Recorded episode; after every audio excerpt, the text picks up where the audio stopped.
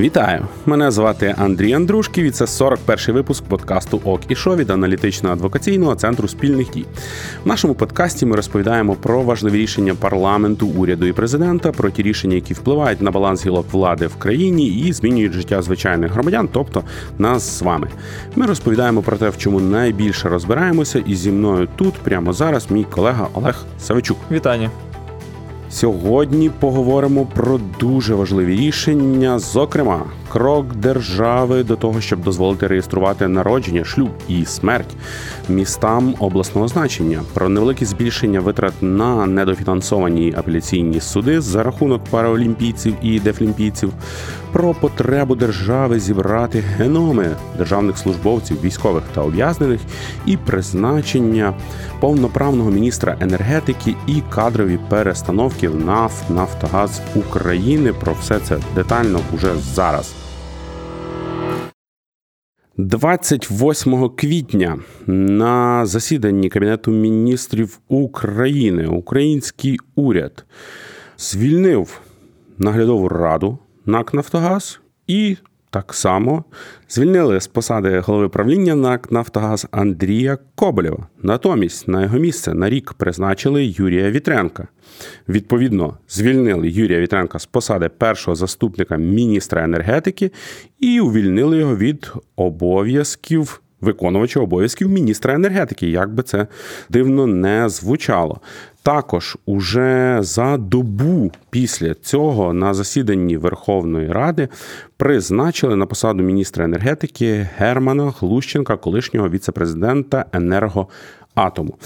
Олеже, е, одразу після того, як е, ще навіть не завершився Кабмін в соціальних мережах, в блогах почалися різноманітні дискусії з приводу того, а чи не не забрали надмірні повноваження собі українські урядовці, тому що в нас е, нагадаю слухачам подкасту Ок і Шо з 2014 року у нас триває реформа корпоративного управління в державних підприємствах.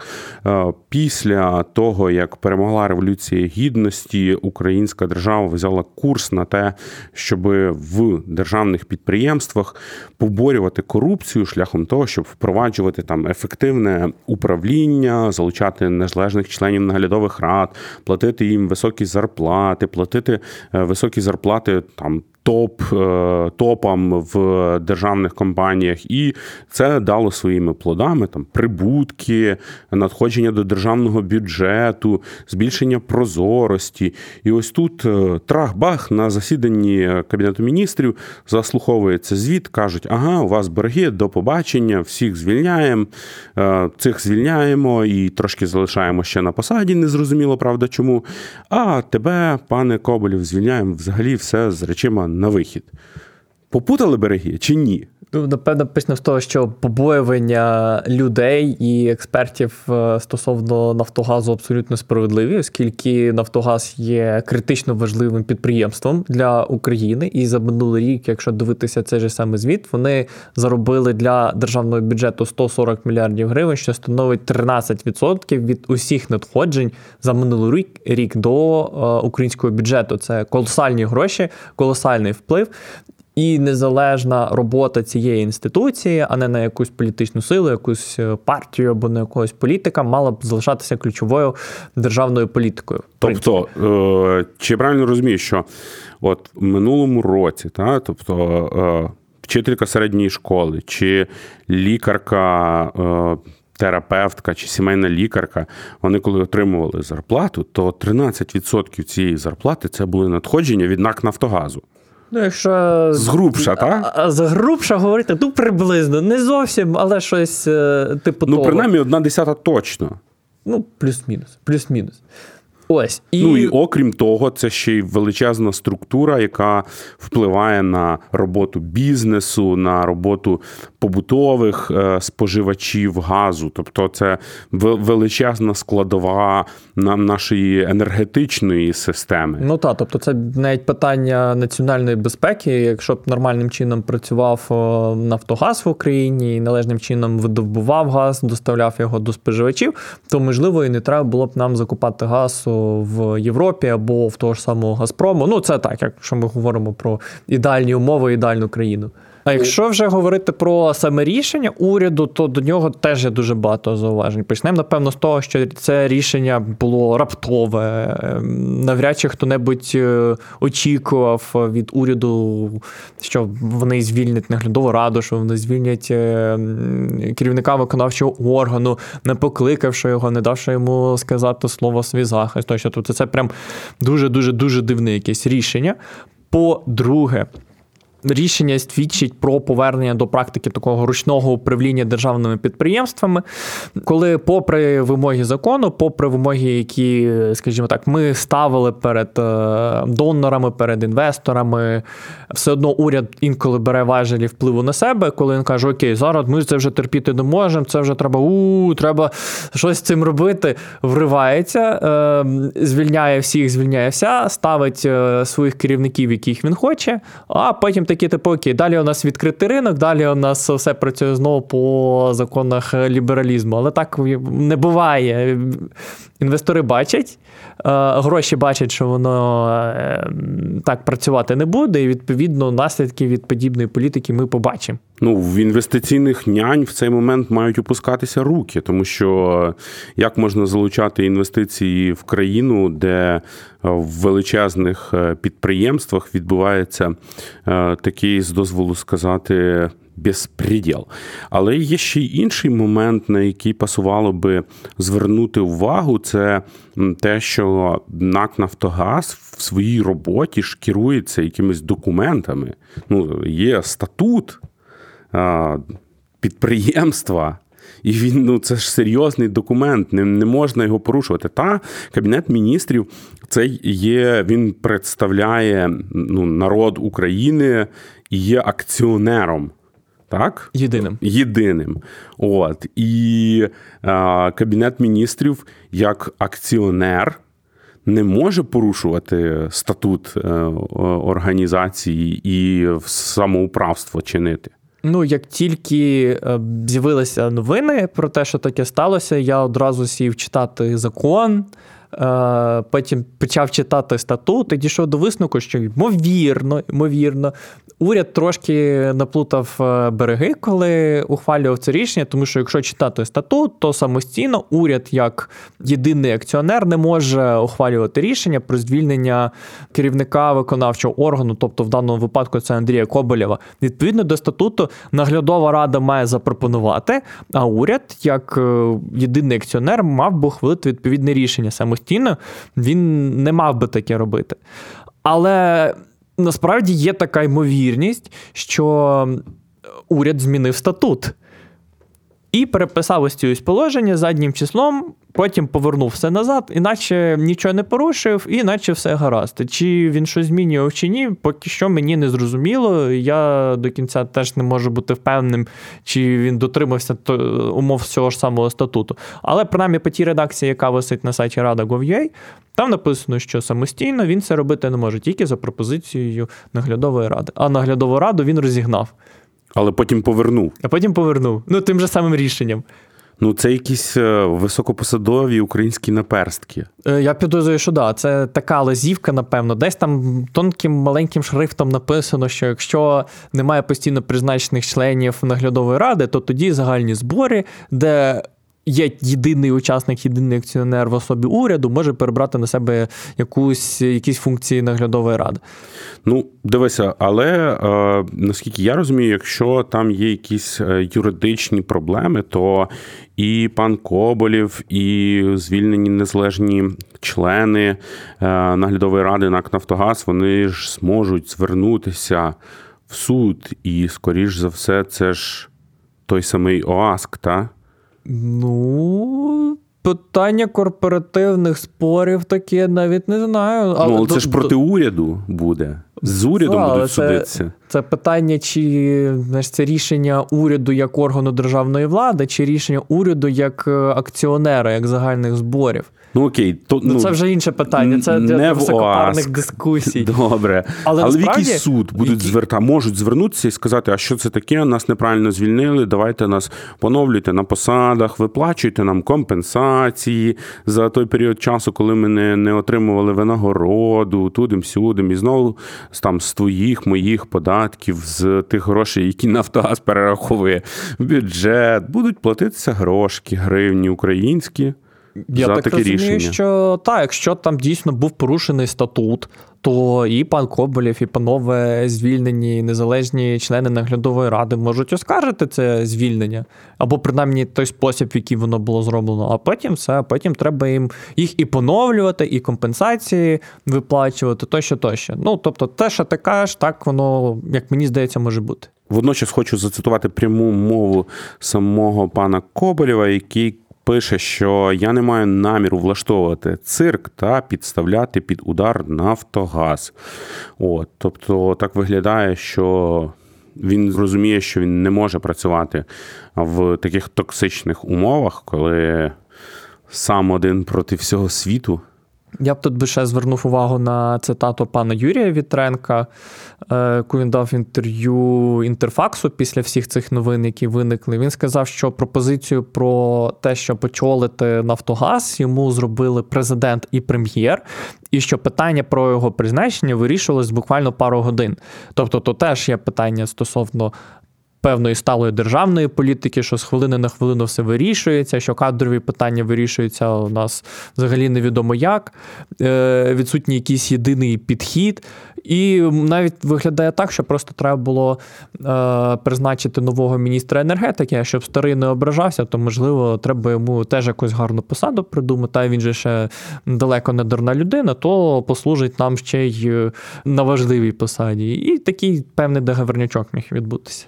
Міг цього ми точно не знаємо і е, не будемо коментувати. Але е, що точно ми можемо прокоментувати, це те, що е, рішення про призначення керівника НАК Нафтогаз приймає прем'єр спільно з президентом. Президент України черговий раз втручається вже не тільки в роботу виконавчої влади, а й в роботу державних підприємств. Ну тобто скоро він почне звільняти, не знаю, людей, які сидять на рецепціях в державних підприємствах, якихось там двірників. Санкції на них накладати.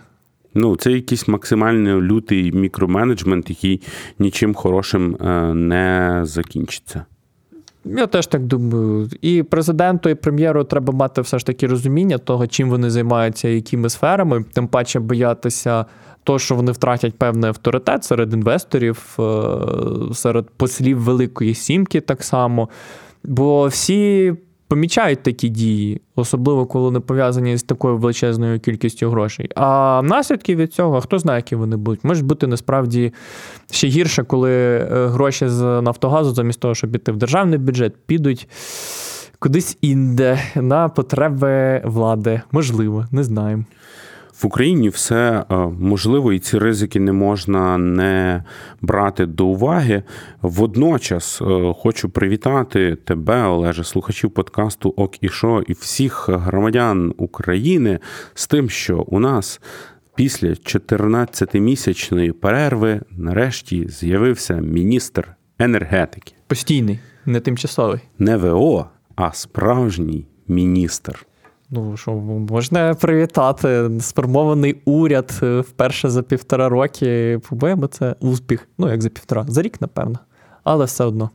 Ну і е, раз ми вже говорили в цьому блоці про державні підприємства, то вартує і згадати, що при підготовці до цього подкасту також е, наші редактори Олексій Півторак, Марія Очеретяна подали нам інформацію про те, що звільнили з посади директора з управління активами Укроборонпрому нікого іншого, як е, Мустафу Наєма, і звільнили шляхом ліквідації конкретної посади. Теж ще один інструмент кадрової політики української влади часів Володимира Олександровича Зеленського, на якому пасувало би заакцентувати, а слухачам взяти до уваги. Депутати Верховної Ради повернули на повторне перше читання законопроєкт, в результаті імплементації якого в Україні будуть реєструвати геномну інформацію людей. Нормативно-правове рішення вводить обов'язкову державну реєстрацію геномної інформації щодо осіб, яких засудили за умисні злочини проти життя, здоров'я, статевої свободи, статевої недоторканості, осіб, яких підозрюють у таких злочинах. Тут дуже важливий акцент, і яким обрали запобіжний захід, осіб, які вчинили такі злочини, і до яких застосовані примусові заходи медичного характеру. І також е, невпізнаваних трупів людей відбір геномної інформації буде проводитися також у військовослужбовці, які добровільно вступають або призиваються на військову службу також надає громадянам, іноземцям та особам без громадянства добровільно реєструвати геномну інформацію.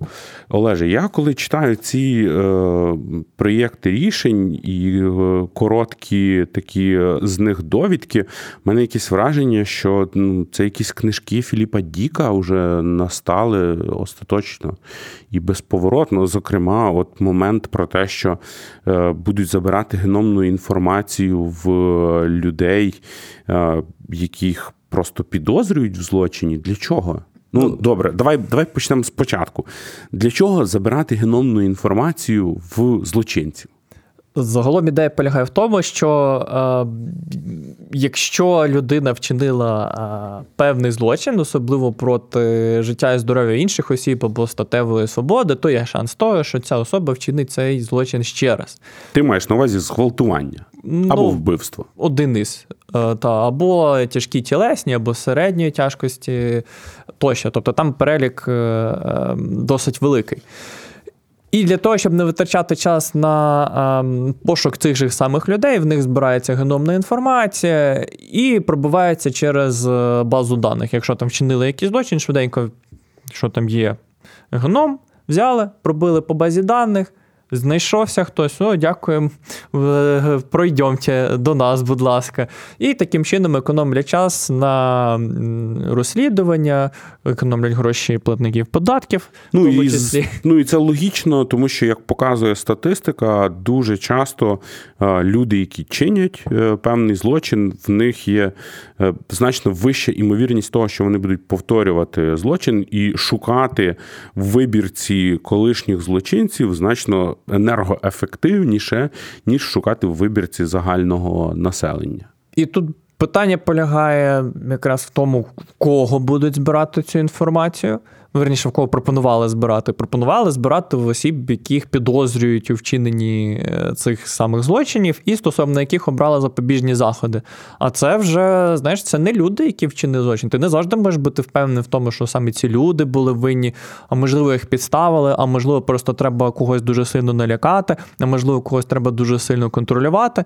І ну, в такому випадку можна було просто відкрити кримінальну справу, обрати якийсь найпростіший запобіжний захід, і, будь ласка пройдемте теж до нас. Ну тобто, фактично, якщо б цей закон вже був ухвалений, то в Андрія Антоненка, якого вже більше 500 днів утримують, і прокурори так і не можуть довести його вини в довести суспільству і всім громадянам про те, що він таки вчинив е, злочин вбивство, і адвокати це все постійно спростовують і доводять до суспільства інформацію про те, що багато доказів є сфабрикованими, то в нього би вже могли брати геномну інформацію, вносити в базу даних, і потім, якщо щось станеться, вітаємо, як ти кажеш, прийдемте. Але ще важливо, що Міністерство внутрішніх справ вже має якийсь свій внутрішній документ. І вже збирає таку інформацію без закону. Та? Це цікавий момент. Сьогодні, коли ми записуємо цей подкаст, якраз е, ухвалювали це рішення. І народний депутат, який виступав, захищав цей законопроект, сказав, що міністерство вже збирає ДНК і робить це з 2009 року на підставі власного рішення, яке не відреєстрував мін'юст. І що станом на сьогодні там є 34 тисячі ДНК профайлів, і це допомогло, начебто, пов'язати злочини. Станом на 20 рік 300 людей були віднайдені за рахунок цієї системи. І з однієї сторони, окей, перемога, е, як все прекрасно, ми розслідуємо злочини, але з іншої сторони, з якого переліку ви збираєте ці дані, і на підставі чого, якого закону, чому? У мене відповідей на це немає. Як на мене, це виглядає дуже дивно. Ну, мені здається, що мав би відбутися якийсь серйозний, е, серйозне лютування правозахисників з цього приводу, і е, пані уповноважена з прав людини теж би мала сказати міністру внутрішніх справ но-но-но, що це за така дивна практика, це що фантастичні фільми. Це це що, фільм Особлива думка з Томом Крузом. Ем, Якщо вірити знову ж таки народному депутату, який представляв законопроект у Верховній Раді, то він казав, що в СБУ зауважень немає. В ем, пані уповноваженої Верховної Ради з прав людини теж особливих зауважень не було. І що насправді можна було б доопрацювати законопроект в другому читанні, і навіть оце питання стосовно осіб, яких підозрюють, і стосовно яких.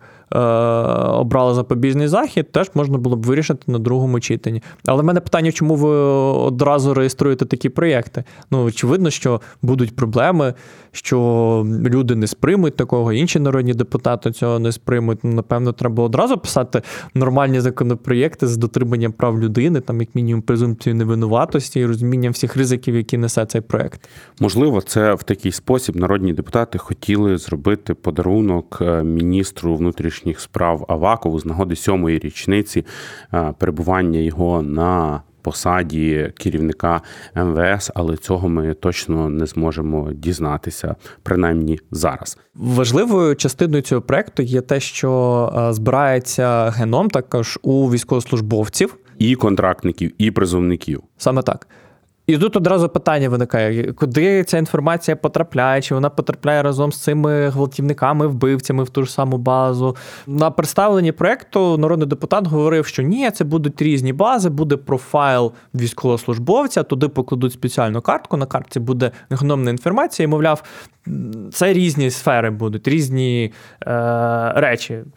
Гномна інформація гвалтівників то одне, а гномна інформація службовців буде в е, окремих папочках і буде використовуватись лише тоді, коли е, треба ідентифікувати тіло або знайти безвісти відсутню людину. Чи дійсно воно так буде? В проєкті не написано. І на практиці це насправді може бути одна і та сама база. А це виходить, що всі призовники е, або особи... Це потенційні вбивці Потен... для МВС. Ну, тобто, тобто Ctrl-F, ну, тобто, це комбінація клавіш, яким е, здійснюється пошук так, в документі.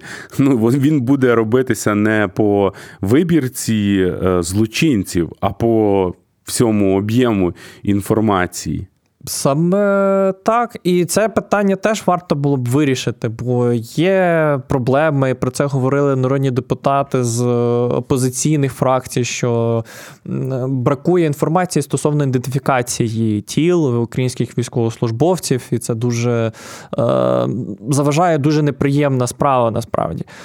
Але якщо ви вже хочете робити ці дві паралельні структури, ну то власне їх і треба потрібним чином виписувати, щоб потім раптово всіх осіб чоловічої статі громадян України раптом не опинилася персональна інформація десь на ринку на Петрівці, або е, щоб буквально ледь не за кожним чоловіком в Україні вівся нагляд великого брата, ну-ну-ну, не дай Бог ти щось е, здійсниш. Ну і плюс до того в кабінеті, не знаю, покійних Кравченка і Кірпи знайшли твою геномну інформацію. Оп, приїхали. Поїхали на тюрму.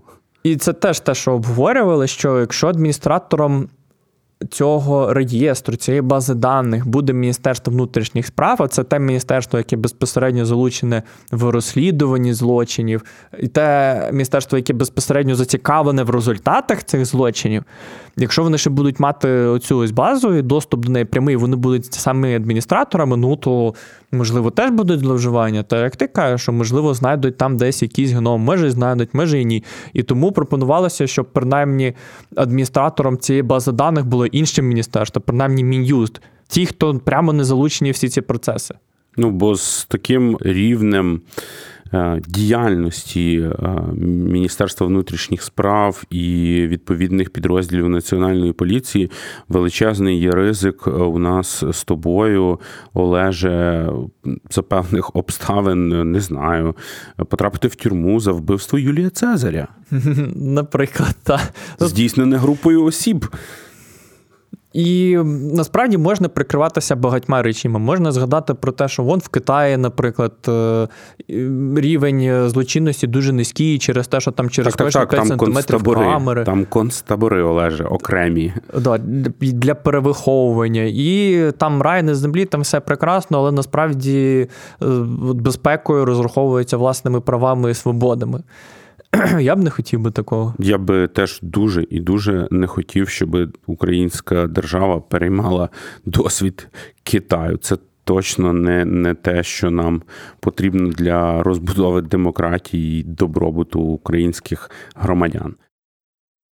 Також цього тижня депутати Верховної Ради ухвалили в першому читанні проєкт закону, яким збільшили витрати на місцеві та апеляційні суди. Але так як в Україні, е, як в принципі в е, будь-якому місці на планеті Земля ніщо ні звідки не береться і нікуди не дівається, у нас діють закони фізики, то для того, щоб дофінансувати місцеві та апеляційні суди, забрали 600 мільйонів гривень від е, збірної параолімпійських і дефлімпійських ігор. Що про це можна сказати, Олеже? По-перше, черговий приклад яскравого провалу бюджетного планування. Шановні панове депутати Верховної Ради, ви ж приймали, напевно, ж держбюджет, були ж тоді в залі, тиснули на кнопки. Ви ж, напевно, мали би подивитися, і Кабінет міністрів мав би подивитися, ну, як планується фінансування Феміди. Ну, тобто, вже ж скільки раз говорено і переговорено про те, що судді, в яких немає нормального фінансового забезпечення, починають шукати його десь. Не знаю, в корупційних якихось речах, або просто перестають приходити на роботу. А доступ до правосуддя ну це одне з ключових в будь-якій демократії. Ну, напевно, так. Перше, з чого треба було почати, це взагалі бюджетного стратегічного планування, коли уряд е, формує бюджет, має передбачати, на що гроші підуть, які інституції в першу чергу забезпечити фінансуванням, в якій кількості тощо. Тим паче, що якщо подивитися на державний бюджет на цей рік, у нас там дефіцит 22%, щось по 246 мільярдів гривень. Бюджету насправді у нас немає. Це означає, що грошей у нас в принципі немає зайвих. А ті гроші, які є, треба витрачати за пріоритетними напрямками. Тим паче, що у нас е, пандемія коронавірусу йде, тому кожна копієчка має певну свою вартість і важливість для уряду і для України, в принципі. Якщо говорити про е, суди, для них фінансування теж є однією з ключових е, потреб, оскільки судді, якщо вони нормальні, вони не мають інших джерел надходжень, окрім як просто своєї заробітної плати. Вони там можуть мати якусь викладацьку діяльність, якусь творчу діяльність, наукову. Але ну, це насправді крапля в морі, і навряд чи дуже багато суддів е, цим займаються. І належне їхнє фінансування це означає, що їм не треба буде брати гроші десь на стороні, їм не треба буде вирішувати спори таким чином, щоб хтось десь там якусь копієчку йому дав для того, щоб він мав е, е, можливість прожити. Якщо ж він не буде забезпечений, ну то треба буде йому шукати гроші десь інде. І, власне, на тобі корупційний ризик один із найбільших. Немає грошей в суддів, треба і держава їх лишає перед фактом, що це ваші проблеми. Давайте вирішуйте, що хочете. Мантію дали, крутись як хочеш. І тут найцікавіший момент полягає в тому, що за інформацією самих суддів, оці от 600 мільйонів, які їм дали. Е, це для них теж крапля в морі, і воно особливо не вплине на ситуацію, бо е, суди забезпечені лише на трошки більше ніж 38%.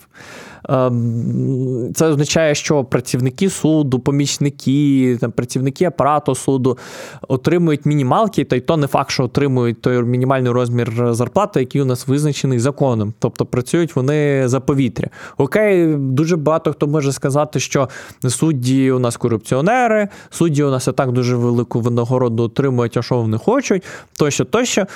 Але якщо ми хочемо мати належний рівень суддів, якщо ми хочемо мати професіоналів в цій справі безсторонніх, які захищають права людини, а не працюють на якихось олігархів, політиків, тощо, ну то треба дати їм належне фінансування. І треба думати про це одразу, а не міняти бюджет е, посеред бюджетного року. І друге, про що хочеться поговорити в цьому блоці, це те, що українські параолімпійці, ну це це гордість України. Тобто українська параолімпійська збірна стабільно виступаючи на міжнародній арені на параолімпіадах в загальному заліку медальному там п'яте місце, третє місце. Тобто це це, це величезна величезна гордість для держави мала би бути фінансувати е, ну, спортсменів, які, незважаючи там на свої фізичні можливості, все одно показують, е, представляють державу на міжнародній арені і для суду судової адміністрації 600 мільйонів це ну, це капля в морі, це воно їм погоди не зробить. А от для ну, людей, які фактично там готуються до Олімпіади там 4 роки і. Мають або не мають е, шансу реалізувати себе як спортсмен, параолімпієць, дефлімпієць, ну це серйозний удар. Погоджуюсь, погоджуюсь. І це перша чергу питання до уряду і до тих, хто формував цей бюджет. Е, цифри потреб суддів, дефлімпійців, паралімпійців були відомі ще не знаю коли. Напевно, що десь ще рік назад, коли той бюджет тільки починав формуватися. І чому посеред бюджетного року вирішили це змінити, взяти в одних, забрати в них, віддати іншим. Аргументації я ні в пояснювальній записці, ні серед виступів народних депутатів не помітив. Чому саме в паралімпійців чи дефлімпійців? Чому не, наприклад, Міністерство внутрішніх справ, хоча теж дискусійне, бо поліцейським теж треба за щось жити, за щось їжу купувати. Державне управління справами. Наприклад, чому там не забрали? Чому не знаю, там 50 там, 100 там, 20 там, і так би по копійці, по копійці, і щось би не збирали. Ну тобто, це те щоб, напевно, мав би робити уряд в першу чергу, коли бачиш, що грошей нема. Але вирішили. Так виглядає забрати в тих, хто не має спроможності до якогось організованого лютування. Тим, кому найменше треба. Насправді ні. Також 29 квітня Верховна Рада України ухвалила проєкт закону 4382, яким збільшила перелік адміністративних послуг у містах обласного значення. Давай, Олеже, спочатку поговоримо про це. А що таке міста обласного значення? Поняття, яке відповідає себе на себе. Є, умовно, беремо область, і є в ній кілька міст, які важливі для цієї області. Це не тільки обласний центр, як скажімо, там в Дніпропетровській області, місто Дніпро, Львівське місто Львів тощо. В їх насправді там можуть бути кілька десятків, може бути 10, може бути трошки менше. І вони є важливими для області, для регіону, вони приносять гроші тощо, тощо. І я насправді був дуже здивований, коли читав цей проект, оскільки, як виявилося, міста обласного значення мають менше повноважень у сфері надання адміністративних послуг, ніж е, село чи селище. І дуже іронічно, що коли міста обласного значення об'єднувалися в територіальні громади, виявлялося, що ці ось села і селища, коли потрапляли в ОТГ, то їх позбавляли можливості надавати певні адміністративні послуги, наприклад, реєструвати акти цивільного стану, тобто це реєструвати факт смерті, факт народження, факт шлюбу, наприклад. І в обласних центрах це робили, і в містах обласного значення це робили відділення мін'юсту, а не міста. І це дуже такий цікавий момент. Тобто, це фактично дірка, яку створили в процесі реформи децентралізації, і от лише зараз українські парламентарі зрозуміли, що її пасувало би підлатати. Ну напевно, що та питання, коли самі міста про це знали. Напевно, що це стало актуальним після місцевих виборів, коли сели і селища зрозуміли, що перепрошуємо, а що нам робити? Нам для того, щоб зареєструвати народження, треба їхати за 3-9 земель в центр громади, до якого не завжди зручно. Тим паче, що в нас як би зараз карантин, локдаун, коронавірус, і їхати взагалі не, не бажано. А ми в себе не можемо зареєструвати, тому що ми об'єдналися в ОТГ з е, містом обласного значення. Ну це абсурд. Це те, з чим зіткнулися, і сподіваюся, що е, досить е, швидко виправили. І останнє рішення, яке хочемо обговорити сьогодні в подкасті Ок і що, це включення до порядку денного роботи українського парламенту проєкту закону 4594, який має на меті захистити паркувальні місця для людей з інвалідністю. Напевно, бачили всі слухачі подкасту Ок і що таку ситуацію, коли. Наприклад, величезна парковка торгового центру, місця для паркування людей з інвалідністю, вони, очевидно, поближче до входу, тому що щоб людина, яка має проблеми з мобільністю, могла швидше подолати відстань від входу до свого автомобіля, але там стоїть автомобіль, з якого виходять люди і не мають проблем жодних з мобільністю. І це створює проблеми потім, коли вже приїжджає людина з інвалідністю, а нема куди запаркуватися. І я так розумію, що депутати вирішили трошечки боротися з оцими недоброчесними водіями. Е, виходить, що так, оскільки надали повноваження, ну ще не встигли ще надати, але Хочуть планують. надати, планують, може колись паркувальним інспекторам можливість якраз штрафувати оцих от наглих водіїв. Е, і, напевно, слід почати з того, хто такі ці е, інспектори. Це є представники місцевого самоврядування, тобто це не є поліцейські, це не є там СБУшники чи що. Це люди, які працюють на органи місцевого самоврядування, на мера, скажімо. know І це люди, яких власне ця проблема в першу чергу стосується. Окей, вони там отримують за це гроші, вони в цьому перш за все зацікавлені, але при цьому вони цим можуть займатися. Е, наразі е, цих порушників, які стають на місця для людей з інвалідністю, карати може тільки національна поліція. І як би ми її не критикували, але чисто об'єктивно займатися подібними правопорушеннями вони не можуть, оскільки є набагато більш важливі для них речі. Там десь крадіжка, там десь вбивство. Там десь е, щось е, теж відбувається, і відповідно депутатка вони... Київради знайшла закладку в себе на районі, викликала поліцію. Це реальна історія. Ну це теж важливо насправді. Так, поліція приїхала. Власне, їх викликають, їм треба приїжджати, їм треба планувати свою пріоритетність. А паркування, перепрошую, це важливо для людей, але в контексті, там, скажімо, розслідування вбивства, пріоритет зрозуміло, що вбивству треба надати трошки більше, ніж порушенням з паркуванням. Тим паче, що поліцейські так само залучені до процесу оформлення ДТП. Без поліцейських багато ДТП просто не вирішиться. І умовний Київ або будь-яке інше місто буде заблоковане, якщо поліцейські не будуть цим займатися ну, очевидно, що питання безпеки воно завжди є пріоритетніше, ніж питання порядку. Ну, так, так, порядку, і так само питання комфорту теж трошки. Е, Це вже на третьому щаблі. І що тепер? Ось ці інспектори з паркування приходитимуть у разі ухвалення проєкту закону на не знаю, на парковку Ашану, метро, якогось великого торгово-розважального центру і. І, власне, вони зможуть штраф, по-перше, накласти, а по-друге, зможуть покликати евакуаторів, евакуювати цю машину, і щоб водій порушник, замість того, щоб е, вийшовши з торгового центру, сісти в свою прекрасну машину, і відправитися додому, буде їхати невідомо куди, платити невідомо скільки грошей, стояти дуже довго в чергах. І пізнає всю прекрасність і чудовість е, системи повернення авто, ем, яке стоїть на штрафмайданчику. Тобто, напевно, це навчить наступний раз не ставити машину там, де не треба. Насправді варто поговорити про те, чому ем, паркувальні місця для людей з інвалідністю ставлять ближче до е, входів. По-перше, цього вимагає закон.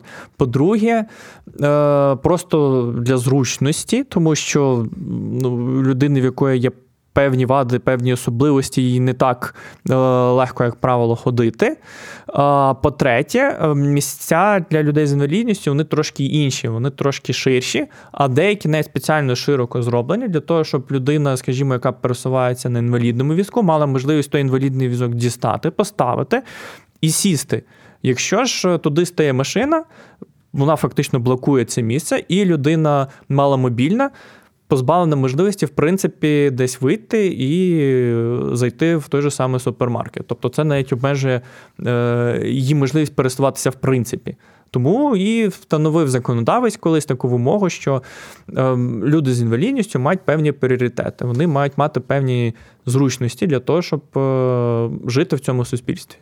А паркувальний інспектор він прийшовши, ну тут, коли просто автомобіль стоїть, він буде звертати увагу на якусь наклейку, та, яка знаходиться на автомобілі. Як порожній автомобіль без людей всередині чи людей поруч можна відрізнити? По-перше, там може бути наклейка про те, що в особи наявна інвалідність. По-друге, е, у водія або в його е, пасажира має бути наявний документ про те, що людина має певну інвалідність, якщо вона, звичайно, не має певну якусь очевидну.